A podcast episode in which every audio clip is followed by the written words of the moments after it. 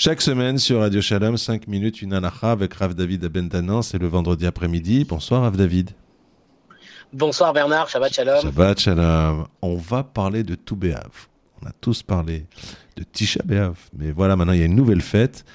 Euh, et d'abord déjà, je voudrais savoir jusqu'à quel jour doit durer le deuil et la douleur du mois de Av? Pour ce qui est du deuil, jusqu'au 10 Av, donc jusqu'à aujourd'hui, jour du 10 Av, qui est le jour qui marque la fin de la période de deuil. En revanche, nous savons que le mois de Av, c'est un mois qui n'est pas recommandé, par exemple, d'avoir un procès pendant ce mois en disant que le mazal de notre peuple dans ce mois, il n'est pas à son apogée eh bien, il y a des discussions. Il y en a qui disent jusqu'à la fin du mois de Havre, d'autres disent jusqu'au 10 Havre. Et le Ben Ishraï dit que le jour de Toubé qui est un jour de fête et qui marque, qui est un jour qui est marqué par des victoires du Ham Israël, des victoires de notre peuple, eh bien, c'est un jour qui a fait monter le mois de Havre et que passé ce jour, une fois qu'on est monté, le niveau ne peut plus redescendre. Donc, passé ce jour, il n'y a plus de deuil du tout durant le mois de Havre. On retombe dans un mois classique, on retombe dans la joie que nous devons toujours avoir. Et vous remarquez d'ailleurs que le mois de Havre, c'est écrit Memaatin Besimcha. On diminue la joie, mais en aucun cas on ne supprime la joie. Donc, quand arrive le jour de Toubé on revient à notre niveau de joie initial. Alors, euh, ce jour Qu'est-ce qu'il a de particulier? Jusqu'à quand? Et qu'est-ce qu'il y a de jour de particulier, le fameux mois de Toubéav, le jour de Toubéav que j'annonçais au début de notre conversation? Le jour de Toubéav, déjà je vais expliquer, tout ça veut dire tête vav, tête vav c'est-à-dire le 15, le 15 du mois de Av, c'est donc mercredi qui arrive. C'est un jour qui est particulier, la Gemara se demande quelles sont les choses, quels sont les éléments qui rendent ce jour particulier. C'est la Gemara qui demande ça dans ma Ta'anit. Et l'Agmara explique qu'il y a eu six événements, en fait, ce jour-là qui l'ont rendu particulier.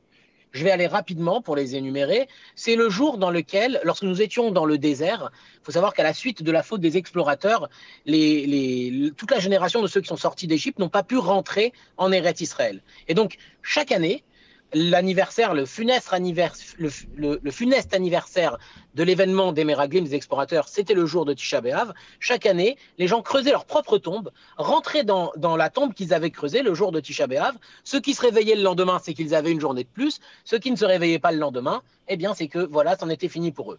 Et la dernière année, ils ont fait le même système, hein, donc ils ont creusé cette, ils ont, ils ont creusé cette tombe, ils se sont allongés dedans, et le lendemain, tout le monde s'est réveillé. Donc ils se sont dit peut-être qu'on s'est trompé sur le calcul de roche Puis quand est arrivé le 15 du mois, la lune est complète, tout béave, le 15, la lune le, croissant de lune est complet, donc la lune est bien ronde. Ils ont compris que le jour de Tisha B'Av était forcément passé, puisque la lune est complète, on est donc le 15.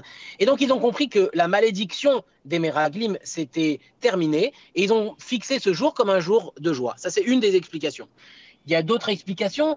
La Gemara rapporte aussi que ce jour-là, les tribus du peuple juif ont eu le droit à nouveau de se marier les unes avec les autres. C'était une interdiction qui datait de l'époque d'avant la rentrée en Eretz Israël, et donc cette interdiction a été levée. Il y avait aussi la, terrible histoire de Pilegesh Bagiva. On va pas faire le cours d'histoire, mais à la suite de cette histoire, la tribu de Binyamin avait été un peu exclue du peuple juif.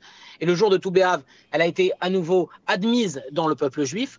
Ce jour-là, on a terminé de couper le bois pour le Misbéach puisque ce jour-là, en fait, on considère que le soleil perd de sa puissance, on commence à, l'été commence un peu à, se dissiper. Eh bien, quand on finit une mitzvah, on fait une fête. On avait fini de couper le bois pour le misbéach, parce que le bois, à partir de cette période, n'était plus assez sec. Et donc, on fête un sioum de cette mitzvah. C'était pour cette raison aussi que c'était un jour de fête. Ce jour-là aussi, il y avait un roi qui s'appelait Oshea ben Allah, qui avait supprimé les gardiens qui avaient posé un autre roi, Yerovam ben Nevat, pour empêcher les Juifs de se rendre au Beth Amikdash. Et ce jour-là aussi, les Harougé Bétar, donc suite à la, révolte de Bar Korba, ceux qui avaient été tués lors de la, lors, de la guerre de Bétar, ont pu être enterrés c'est ce jour-là donc qui marque cette, euh, cette réjouissance parce qu'on a pu enfin mettre fin à cette douleur. Par conséquent, pour ces six raisons-là, la dit ce jour est particulier. Ce jour était aussi particulier parce que c'était le jour pendant lequel les femmes qui n'avaient pas réussi à se marier sortaient dans les champs et on avait recours à, l'ancêtre du Shidour qu'on on, leur trouvait à chacune chaussures à son pied et on faisait des mariages le jour de Toubéav. C'est tous ces événements-là qui font qu'aujourd'hui on ne fait pas Tachanoun et que ce jour est considéré comme un jour de fête à notre époque encore. Alors, euh, deux mots sur le mariage, parce qu'on dit qu'en fait, le Toubéav, c'est la fête des amoureux. Donc déjà, première chose, vous allez nous dire, amener un petit bouclet de fleurs à la maison, bonne idée, mercredi, j'imagine. Et euh, mais alors, bon, plus sérieuse, plus sérieusement. je vais me faire disputer par les femmes qui nous écoutent. Mais bon, allez, si, plus sérieusement. En quoi consiste en fait pour les juifs le déroulement d'un mariage? Alors, je, reprends. Je, je n'ai pas dit que Toubéave était la fête des amoureux. Ah. Euh, ah, maintenant, le bouquet de fleurs, cela dit, ça peut pas faire de mal. Il n'y a pas besoin d'excuses pour pouvoir en offrir un. Et pour revenir à votre question en comment se déroule aujourd'hui le mariage, eh je, vais rebondir puisqu'effectivement, il y avait cette notion de mariage. Le jour de Toubéa, il y avait cette notion de chidour, de mariage. On faisait, on faisait les couples et on les mariait. Donc, il y avait beaucoup de mariages ce jour-là. Je vais profiter pour expliquer rapidement comment fonctionne le mariage aujourd'hui par rapport au fonctionnement qu'il avait à l'époque à l'époque, il y avait une première étape qui s'appelait les Hiroussines. Les Hiroussines, le fiançailles. Cette étape durait 12 mois. Durant cette étape des Hiroussines, le mari remettait la bague à sa femme, à sa future femme, et elle lui était complètement réservée. Ça veut dire que s'il voulait casser ce fiançailles, ces Hiroussines, il fallait un guet, complètement. Et à l'issue de ces 12 mois, il y avait ce qu'on appelait les Kiddushin, la roupa, le véritable mariage.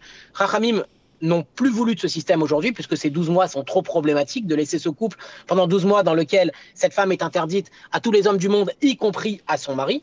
Donc aujourd'hui, cette étape qui durait 12 mois ne dure plus que quelques minutes et elle se passe sous la roupa.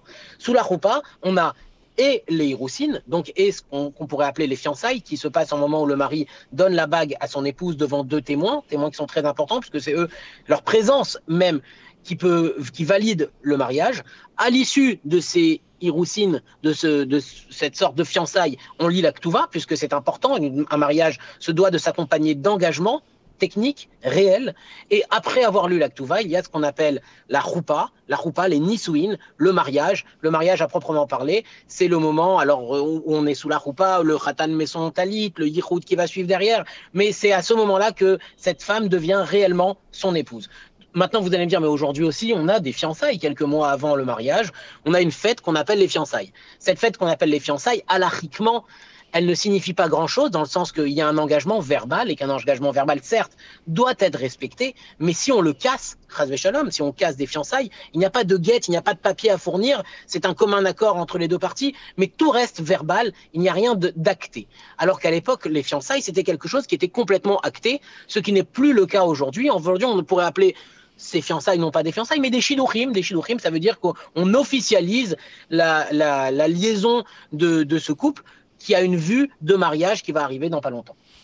Rav David Abendanan, chaque semaine avec vous sur Radio Shalom, 5 minutes, une halakha. Merci pour ces explications. Bonsoir à vous. Shabbat Shalom. Bonsoir Bernard. Shabbat Shalom.